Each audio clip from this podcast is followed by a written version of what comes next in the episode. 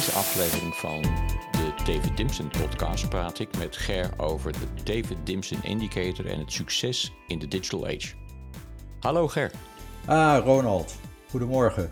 Goedemorgen. Zijn we weer. Leuk.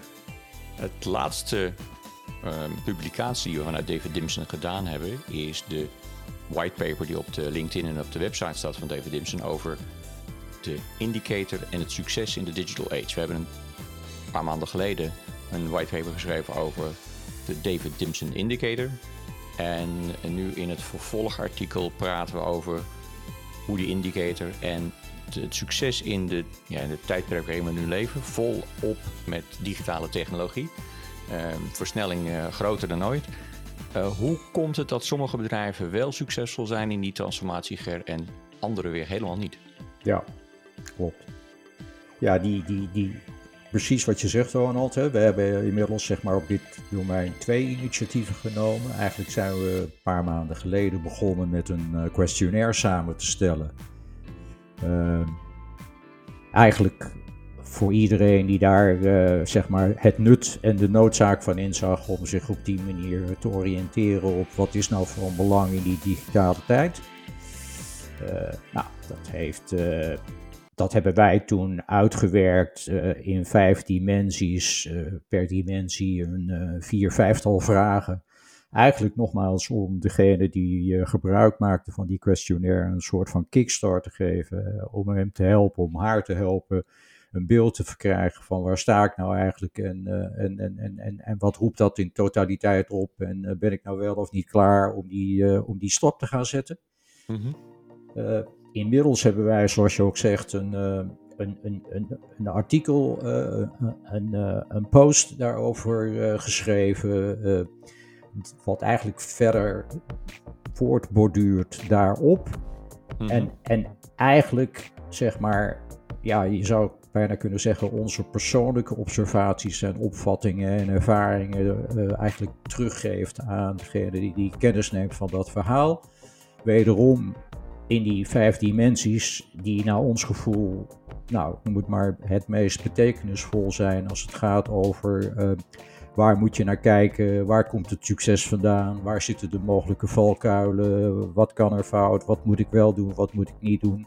Nou, zo hebben we eigenlijk ingezoomd op die vijf dimensies, uh, om op die manier zeg maar ook een stuk verdieping te geven. En laten we zeggen, het verhaal uiteindelijk te laten afronden of af te ronden in een, uh, in een uh, wat wij dan noemen een vijftal takeaways. Ja, nou die vertellen, we, die vertellen we natuurlijk helemaal aan het eind van deze aflevering, zodat iedereen blijft luisteren tot het ja, eind. Hè? Ja, ja, ja. Want maar... uh, het artikel staat al online, maar mochten mensen het nog niet gelezen hebben en dit het eerste moment is dat ze horen over het artikel en nieuwsgierig zijn, het artikel kan je natuurlijk downloaden. Uh, maar wat zijn, die, uh, wat zijn die dimensies eigenlijk precies, Ger? Welke dimensies hebben we onderkend? Ja, het zijn er vijf. Uh, mm -hmm. De eerste is Converging Technologies. -hmm. De tweede is Organization and Culture. De derde is wat we noemen Capabilities. De vierde is Automation. En last but zeker niet least, Data. data. -hmm. en eigenlijk zeggen we deze vijf dimensies bepalen in, in een belangrijke mate uh, je wel of niet succesvol zijn in die digitale tijd. En, en, en vervolgens kun je natuurlijk per dimensie eigenlijk verder inzoomen op wat dan wel goed gaat en niet goed gaat. Maar nogmaals, die vijf, ik herhaal ze één keer: converging technologies, organization and culture, capabilities, automation, en data. Dat zijn de vijf dingen die er naar ons gevoel ertoe doen. En waar mhm. je heel erg, uh, nou, laten we zeggen, je, je aandacht, uh, je geld, je tijd, nou, noem het allemaal maar op, op zou moeten. Ja, precies. Uh, om op die manier te kijken of je in, in elk van die domeinen, want dat is ook nog wel van belang, je kunt ze niet in onze opvatting standalone bezien. Je moet ze in samenhang met elkaar bezien om op die manier te komen tot een, uh, laten we zeggen, wat integraal beeld van, uh, van, van je eigen omstandigheid en de gewenste omstandigheid waar je naartoe wil. Dat nieuwe digitale bedrijf, dat gebaseerd is op, uh, op data, hogelijk automation gebruikt, maximaal zijn huidige capabilities, maar nog belangrijker ook weet hoe die toekomstige capabilities kan kunnen invullen vanwege dat goede fundament. De juiste cultuur en organisatie om die verandering ook te blijven drijven en niet een eenmalige verandering te doen, maar eigenlijk klaar te zijn voor elke volgende verandering. En dan kan die converging technology kunnen niet onderbreken, ontbreken, want die zijn een belangrijk onderdeel van, dat, uh, van, die, van die mogelijkheden die er nu zijn. Ja, die, die, die, die, kijk, zonder het verhaal plat te slaan tot een technologieverhaal only hè, verhaal, uh, want dat is het zeker niet. Zeker niet. Tegelijkertijd moeten we ook niet eh, weglopen voor de, laten we zeggen, harde conclusie, als ik het zo mag noemen dat zonder die converging technologies je eigenlijk geen kans maakt in die digitale tijd. Dus, dus, en dat, dan kom je op een van de uitdagingen die wij ook menen te zien. Hè, dat uh, nou, om allerlei redenen de, de, de, de, de aarzeling bij velen om daar gewoon mee te, aan de slag te gaan, toch nog vandaag de dag redelijk groot is. Ja. Ondanks dat uh, iedereen roept dat inmiddels uh, COVID-19 daar best wel een zekere versnelling in heeft aangebracht. Maar toch, uh, zeker bij de, de, het, het, het, laten we zeggen, het middendeel van onze economie. Dus de, de, grote corporates die experimenteren al wel een klein beetje met die, met die, met die CT's, zoals wij dat dan noemen, Converging mm -hmm. Technologies. Maar tegelijkertijd zit daar met name op het stuk van organisatie en cultuur weer een andere pitfall, waar we misschien nog zo meteen even wat meer over kunnen wisselen. Ja. Maar de, de, de, de animo en het gebruik en het toepassen van die converging technology staat naar ons gevoel toch nog steeds wel in haar kinderschoenen. En, en, en eigenlijk, uh, ja, zoals gezegd, uh, is dat toch wel uh, het toepassen van die CT's is toch wel een belangrijke aanjager in, die, in die digitale tijd. Dus een aansporing om daar vooral mee te starten waar dat nog niet eerder is begonnen. En dat kunnen hele kleine experimenten zijn. dat kan het proberen van een nieuw stuk technologie zijn. VR is natuurlijk de laatste tijd nog, nog sneller gegaan dan dat we misschien wel met z'n allen verwacht hadden. Het is echt consumententechnologie ook op bepaalde fronten geworden. En het is dus, die drempel kan financieel en ook in toepassingszin kan heel erg laag zijn. Je moet het alleen wel gewoon doen. Ja, precies. Hè. Het, het, wij denken, denken allebei dat het, helaas voor velen toch een beetje leidt onder het imago van, laten we zeggen, de bekende ouderwetse IT-projecten die altijd uit de hand lopen, veel te veel geld kosten, deadlines niet halen, nou noem het allemaal maar op. En megalomaan, ja. veelal. Ja. Ja. dit is alles behalve dat. Hè. Dit, is, ja. Uh, dit is, ja, wat je zegt, uh, consumentenspul bijna. Mm -hmm. uh, try it, do it. En als het niet werkt, hou je ermee op en begin je opnieuw. Hè. Dat, dan kom je ja. ook overigens op een, op een belangrijk organisatieprincipe. Hè. Wat, wat, wat, wat, wat, wat helemaal niet meer zit in heel lang nadenken, alles van tevoren overwegen, bespiegelingen. Uh, alles wat eigenlijk per saldo eerder een soort van, van traagheid introduceert dan de gewenste snelheid hè, die je zoekt. Ja. Nou ja, deze technologieën passen heel goed bij die gewenste snelheid en bij die gewenste wendbaarheid, die Klopt. nogmaals in die nieuwe tijd zo ontzettend belangrijk geworden is. Ja, je ziet, je ziet uh, uh, natuurlijk die algehele verandering van B2B naar B2C eigenlijk uh, op, diverse fronten. Een paar jaar geleden zag je natuurlijk al de consumerization van technologie. Dat was toen een heel veel, naast agile was dat een veel gebruikte kreet. en nu zie je dat bedrijven um, kopen spullen bij andere bedrijven alsof ze consument zijn. Ze zijn eigenlijk zelf consument geworden, niet alleen als persoon, maar ook als bedrijf. Dus die hele B2C uh, verandering is, is daar ook een belangrijke aanjager in. Uh, als het gaat, zeker als het gaat om de, de verwachtingen en de behoeften van de, van de kopende partij. Die wil eigenlijk gewoon beleverd worden alsof die uh, boodschappen bestelt bij Albert Heijn of de Jumbo. Of spullen bestelt bij Coolblue of Amazon of Bol. Dus je ziet daar ook die B2C-kant is, is sterk een, een drijvende kracht, denk ik. Mede mogelijk gemaakt door die, wou bijna zeggen, het lijkt wel een reclameuiting, maar mede mogelijk gemaakt door die converging technology. Ja, ja. Ja, precies. En als je dit iets verder uitvergroot, hè, dan denken we mm -hmm. zelfs dat die, die, die B2C manier van doen en laten de dominante gaat worden in deze Zeker. tijd. Uh, iedereen is een. een dat past ook, perfect bij een andere uiting die we ook al een paar jaar geleden op zagen komen. Hè, toen mensen begonnen te zeggen: ja.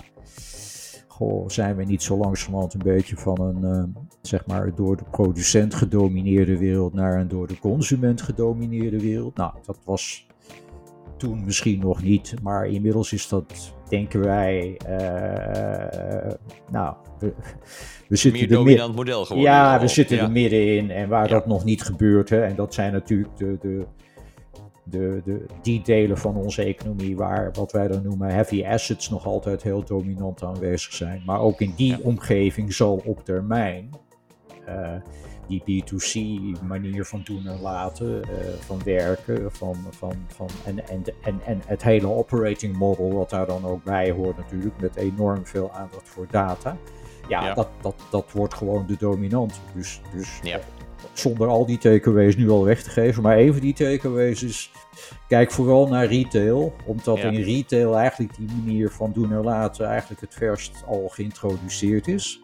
Mhm. En, en, en, en dat misschien wel een aardig inkijkje biedt voor iedereen. Om daar op een bepaalde manier eens goed naar te kijken. En daar een paar dingen van uh, nou, je eigen te maken. En die misschien ook in je eigen omgeving toe te gaan passen. Er wordt daar misschien minder geëxperimenteerd, maar in ieder geval heel data-driven. Ja, Omdat die marges zo dun zijn, moeten ze wel heel goed van tevoren ja. dat spel spelen.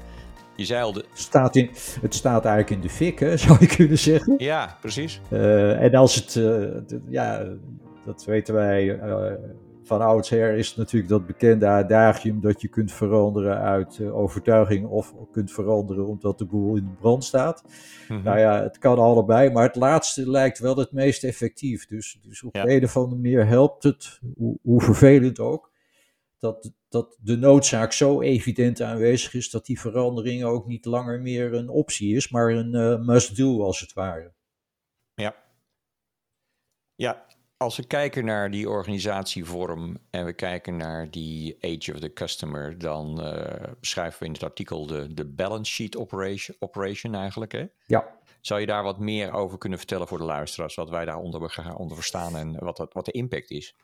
Ja, een, een balance sheet operation is, is eigenlijk een, een, een, een, een, een opvatting waarin je eigenlijk heel veel zeg maar, assets op een balans zet. In de veronderstelling dat die in de toekomst uh, uh, uh, waarde gaat genereren. Dus in, in, in een, op een bepaalde manier, dat noemen we ook zo in het verhaal, is er sprake van een, een vertraagde opbrengst, zou je kunnen zeggen. Hè? Mhm.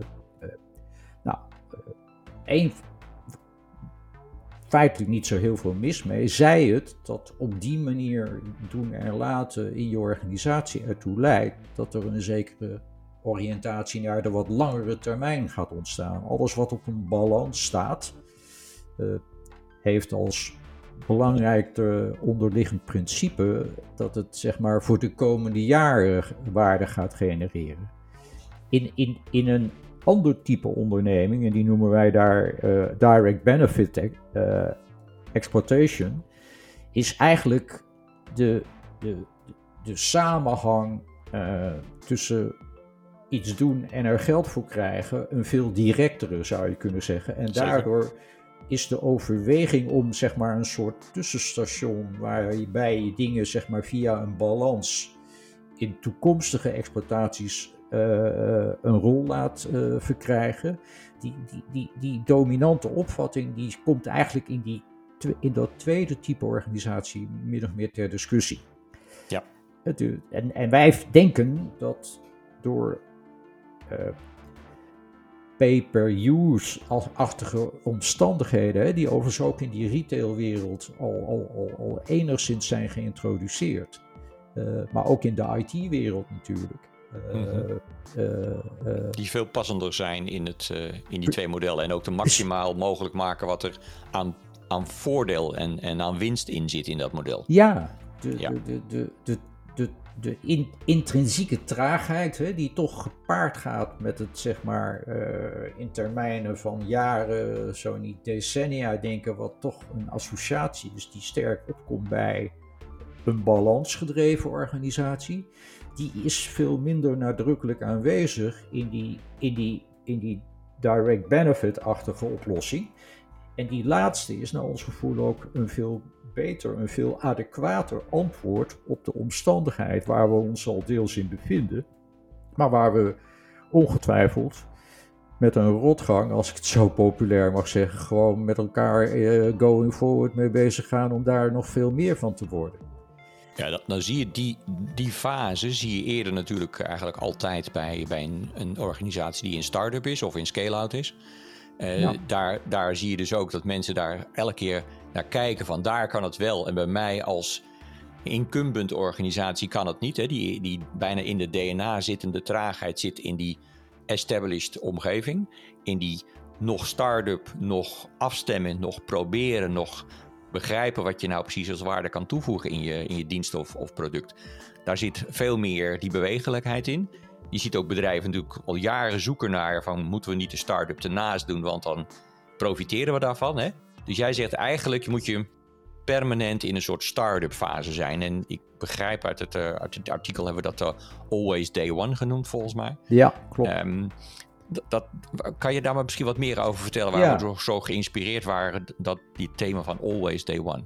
En of er dan ook een dag twee komt eigenlijk. Ja, dat, dat Always Day One, hè, dat is volgens mij uh, gecoind ooit door Amazon.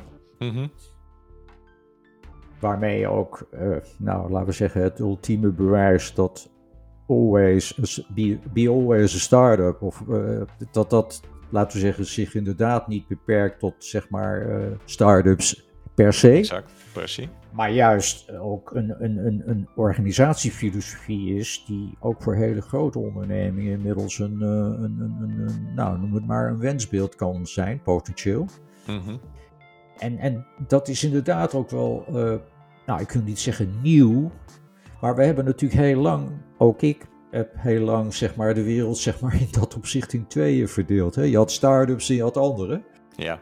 Uh, en, en nou, als die ander, hè, laten we hem in jou, wat jij ook net uh, uh, incumbent noemde, als ik dat overneem, dan ging sommige van die incumbents er inderdaad wel toe over om ook start-ups te creëren precies. Maar dat was dan on the side. Dat was eigenlijk ook bedoeld om zeg maar, de incumbent op een bepaalde manier daar beter van te laten worden. Exact.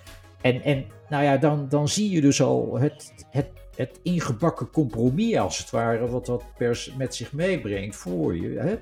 Ja. en, en, en eigenlijk zeggen wij in de, in de, in, de, in de tijd waar we nu zitten, de tijd waar we going forward verder in zullen gaan, is het, is, het, is het aangaan van dit soort compromissen eigenlijk een dood in de pot. Het, is, het, is, het, het kan niet meer als het ware, omdat uh, bepaalde omstandigheden zo dramatisch anders zijn geworden. Dat, hè, denk aan snelheid, denk aan kosten, Denk aan, aan, aan, aan, aan, aan, aan wat er allemaal in die, in die digitale wereld wel, en, eh, wel kan, wat in de zeg maar, oorspronkelijke uh, ouderwetse fysieke wereld helemaal niet kon.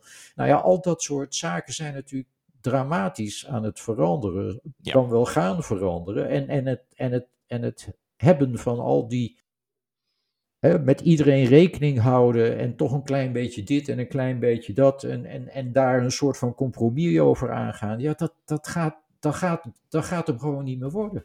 Nee, nee ik heb dat wel eens eerder in, uh, in andere gesprekken vergeleken met uh, als je alle kleuren plasticine bij elkaar doet, komt er altijd iets vies grijs uit.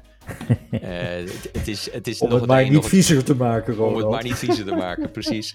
Dus, het, dus die, die intrinsieke versnellingen uh, die nodig zijn en de ankers die uithangen en de, de justificatie waarom die ankers nodig zijn om dan te blijven zitten in wat we doen. Um, dat is voor een aantal bedrijven en in een aantal sectoren is die pijn groter nog dan in andere sectoren. Nou, daar hebben we in vorige podcastafleveringen ook al wat over gezegd. Dat zullen we ook vast in volgende afleveringen nog vertellen. Ik wilde eigenlijk even doorspoelen naar de capabilities.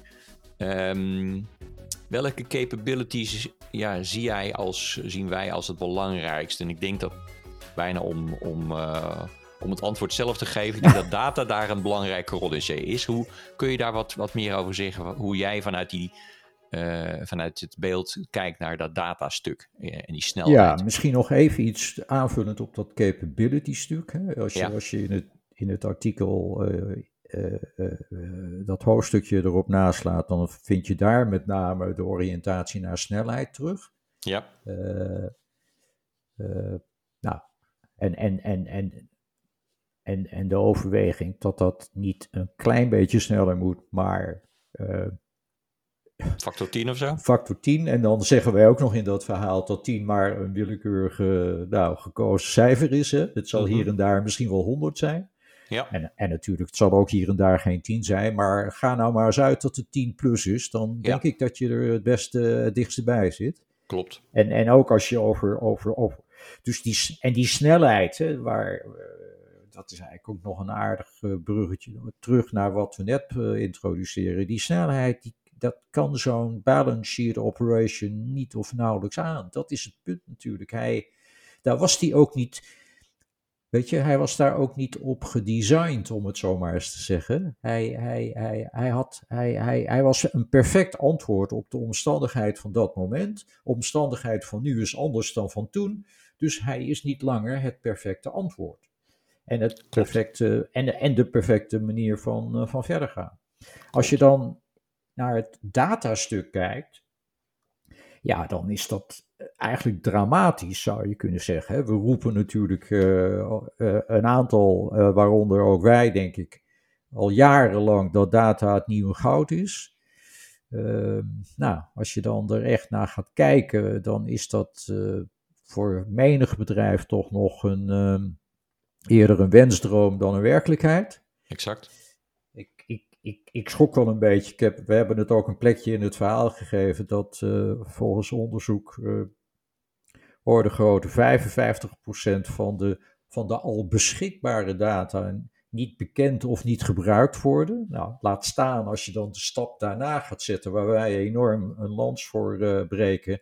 Namelijk dat je ook andere data dan die traditionele data van jezelf gaat gebruiken. Uh, dus dan moet je denken aan data uh, van anderen, hè, die inmiddels via, via aggregators en, en marketplaces ook beschikbaar komen, meer en meer, waardoor je plotsklaps toegang krijgt tot nou, misschien wel honderd additionele databronnen. Uh, en, en, en, en, en, en, en, en dus op die manier eigenlijk een, een, een, een enorme switch door gaat maken van een, zeg maar, naar, op weg naar een datagedreven organisatie.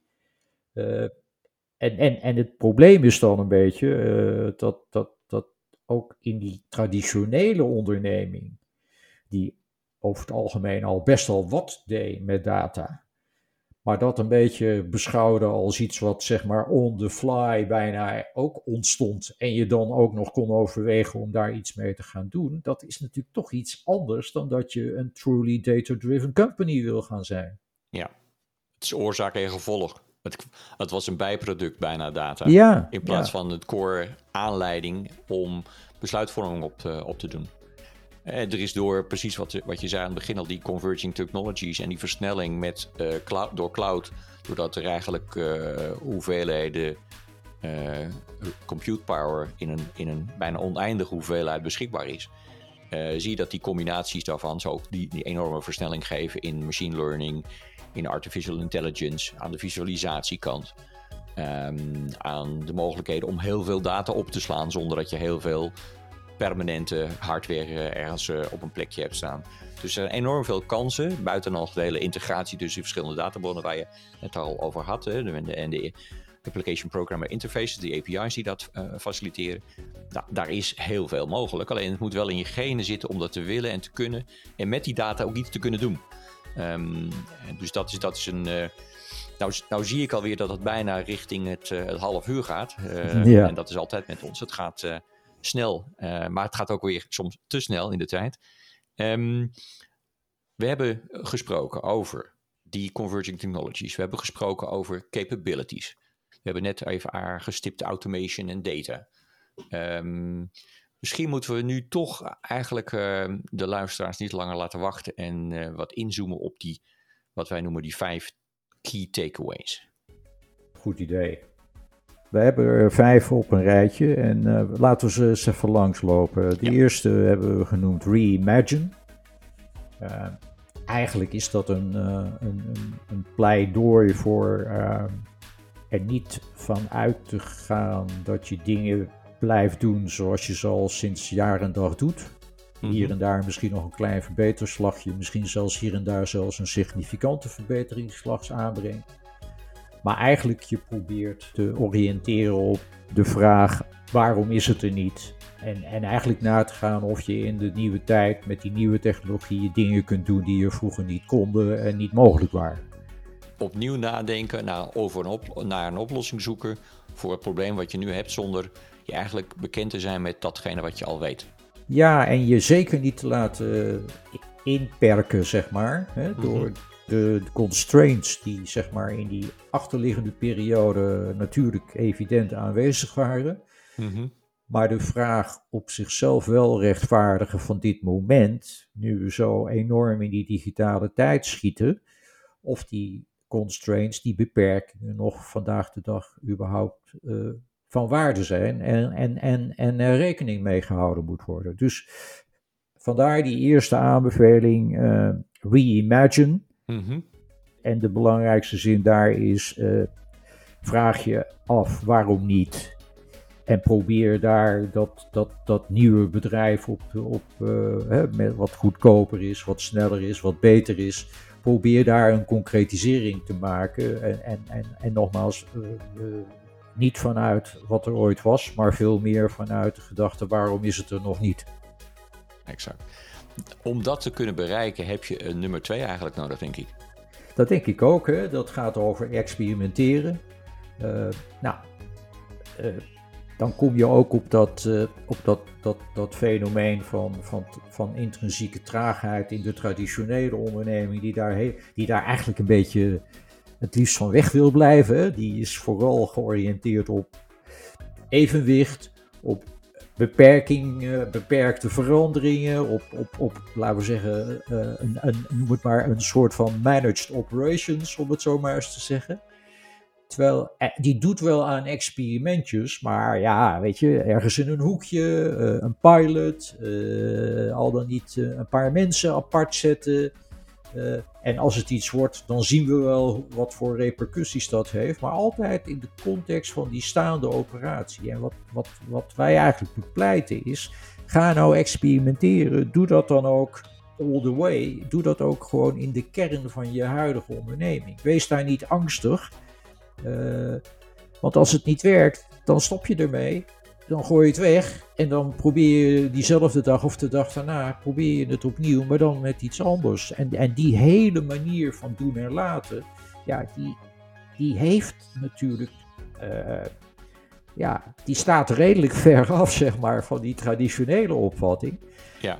Want die traditionele opvatting is in dat opzicht eerder eh risicoavers, is nogmaals gezegd op evenwicht eh, eh, georiënteerd. Eh, heeft van- in de balans van de snelheid van het, eh, van het jaar, Ja, het jaarverslag ja. en het kwartaal. eh, Ja. Het kwartaal is dan het meest fijnmazige snelheidsverschil. ja, Ja. terwijl wij het hebben uiteindelijk over misschien wel weet ik hoeveel experimenten per dag. Hè? Ik bedoel, dus, dus dat, dat, ook daar zit een enorm, enorm snelheidsverschil natuurlijk. Ja.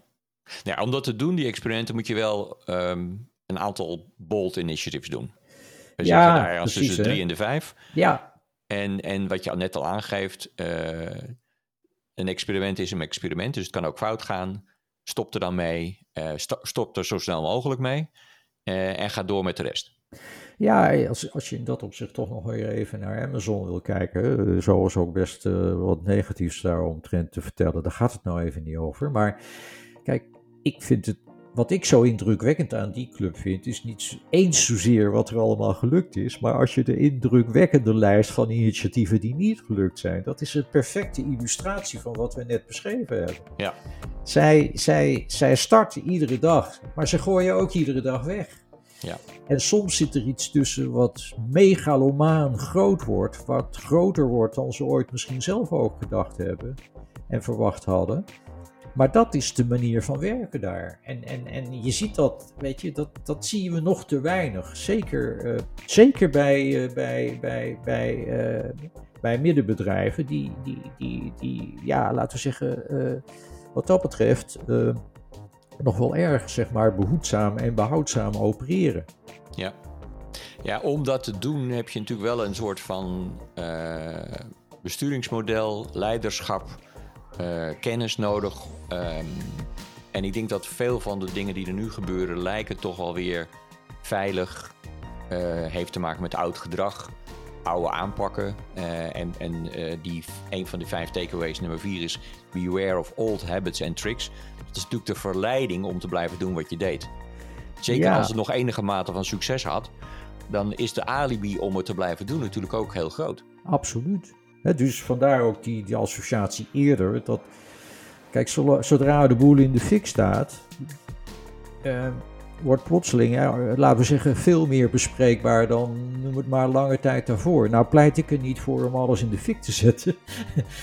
maar ik vind wel dat je uh, uh, uh, tegelijkertijd je op zijn minst moet realiseren dat door dat behoedzame, behoudzame, et cetera, te, te, te blijven continueren, je uiteindelijk op, het, uh, op een uitslaande brand misschien wel op weg bent. Hè? Ik bedoel, dat ja. is wat er hier en daar ook gebeurt natuurlijk. Hè? Kijk ja. maar naar de winkelstraat, om maar het ja. meest uh, evidente voorbeeld uh, van vandaag de dag te noemen. en ik, ik nogmaals, ik, ik pleit niet voor een kaalslag. dat is helemaal niet nodig. maar tegelijkertijd denk ik, ben ik en jij ook, ben ik zeker van ervan overtuigd dat we, dat we niet op onze handen moeten gaan zitten natuurlijk op dit moment. Nee, en je ziet natuurlijk, als je kijkt naar die, die winkelstraten, zie je natuurlijk daar al jaren een soort van uh, langzame kaalslag gebeuren. En ja. nu zie je een wat versnelde kaalslag. En je ziet nou ook bij een aantal gemeentes hun verantwoordelijkheid nemen om te denken, niet alleen het tijdelijk opvullen van de etalage, maar gewoon uh, een heel complex gewoon ombouwen tot woonhuizen. Ja. Want daar hebben we nou namelijk tekort aan. Ja. Uh, dus het, het kunstmatig in stand houden van die letterlijk heavy assets in dit geval, al die panden, met een doel waar het doel niet meer uh, uh, invulbaar is, omdat de, of het model of de wens of de kans om daarheen te gaan, in dit geval van COVID, kleiner is geworden. Uh, dan kan je afvragen, moeten we nou die spullen blijven prijzen in de, als assets die, waar we er tien jaar lang over gedaan hebben, dat real estate alleen maar meer waard werd? Of is er een punt dat die real estate gewoon niet meer, meer waard wordt, omdat er gewoon minder behoefte is aan al die real estate op al die schaarse plekken die we als, als publieke ruimte hebben. Ja, en, dit is misschien slechts nog maar een eerste stap. Overigens heel waardevol, laten we wel zijn. Want we hebben een woonprobleem van uh, onvoorstelbare grote omvang. Dus, dus alles wat daar nu al aan kan helpen, moeten we zeker niet nalaten. Maar ik denk dat je op termijn misschien wel tot hele andere opvattingen gaat komen over welke rol een stad, een straat, een weet ik veel wat uh, in, in onze toekomstige samenleving te vervullen heeft. En je misschien op die manier ook wel tot andere invullingen gaat komen. Ja. Maar het, het, het, het, het is evident dat, dat dit inderdaad al jarenlang gaande was. Uh, nou, helaas ook om allerlei andere redenen, niet in de laatste plaats om gezondheidsredenen, uh, is, het, is het natuurlijk altijd heel erg als dat dan plotseling op deze manier nog zo evidenter aan de orde wordt uh, gesteld. Maar het was natuurlijk al een onderliggende tendens die al sinds jaar en dag waarneembaar was en waar heel veel mensen zeiden, ja het loopt niet zo'n vaart. Ja, zonder nou een heel COVID-verhaal ervan te maken. Maar wat nee, je zegt is eigenlijk, ja. wat je zegt is eigenlijk waar, we zelf al een patiënt met onderliggend uh, lijden. Ja. Um, en, en die kwetsbaarheid is aangetoond. In dit geval was die al aantoonbaar door alle andere veranderingen die er in de maatschappij uh, zich afspeelden. Maar nu door COVID is die eigenlijk met een vergrootglas en is, het, is het exemplarischer geworden, dat probleem. Ja, en, en misschien hè, als je dan naar die, naar die vierde aanbeveling teruggaat, dan, dan zeggen we dus eigenlijk, uh, naast denk ik overigens uh, terechte opmerkingen die we ook eerder al hebben gewisseld rondom organisatie, typologieën, Mm-hmm. is er eigenlijk nog een, een andere, misschien wel hardnekkiger probleem. Dat, dat namelijk met die organisatievormen er ook gewoontes, uh, trucjes, opvattingen, nou noem het allemaal maar op, geïntroduceerd zijn die daar heel goed bij pasten.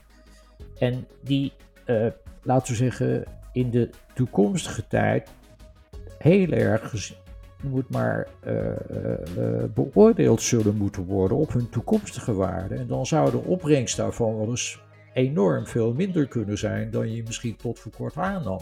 Ja. Dus, dus, en dan kom je ook op het, op het punt wat we uiteraard ook wel eens eerder, eh, waar we nu niet verder op in zullen gaan. Maar dan kom je echt op het punt van, joh, moet ik dan met, het, met, met die oude opstelling eigenlijk wel verder? Of, of moet ik toch op een bepaalde manier uh, een, een, een, een, reset overwegen en misschien wel een, uh, een, heel nieuw, een heel nieuw type bedrijf gaan bouwen, omdat ik me gewoon simpelweg niet kan permitteren al die oude opvattingen, al die oude gewoontes, al die, nou, et cetera, et cetera, uh, voor lief te nemen, dan wel daar met heel veel extra energie van afzien te geraken. Voor die luisteraars die denken aan dit laatste staartje, dit is weer een heel interessant onderwerp, maar waarom stoppen ze er nou over? Nou, daar hebben we al een keer eerder in de type 2 uh, organisaties gesproken in een van de eerdere podcasts. Ja. Uh, dus ik zou de luisteraars gewoon willen uitnodigen, dan ga terug even naar uh, je favoriete platform waar je deze podcast luistert. Browse even terug in de, in de afspeellijst en dan vind je daar Type 2 companies. Um, en heel veel bijzonder hebben we dat nog een keer gedaan naar een specifiek soort bedrijfstak. En dat is de consultingindustrie. Dus er is veel meer informatie over dit uh, laatste staartje. En als altijd, geef commentaar, uh, geef feedback. Je kan ons benaderen via LinkedIn, via de e-mail. En natuurlijk gewoon ook op, op dit platform. Op uh, Anchor kan je een voicebericht achterlaten. En voor dat zou ik zeggen, Ger, we hebben het weer een hele aflevering gemaakt. Klopt, we hebben het helaas niet in 30 minuten gered, zie ik. Maar weet je, de aanhouder wint en we komen er steeds dichterbij. Precies. Hey, fijne dag vandaag. Jij ook en uh, het was weer leuk. Alright. Dankjewel. Hoi, hoi.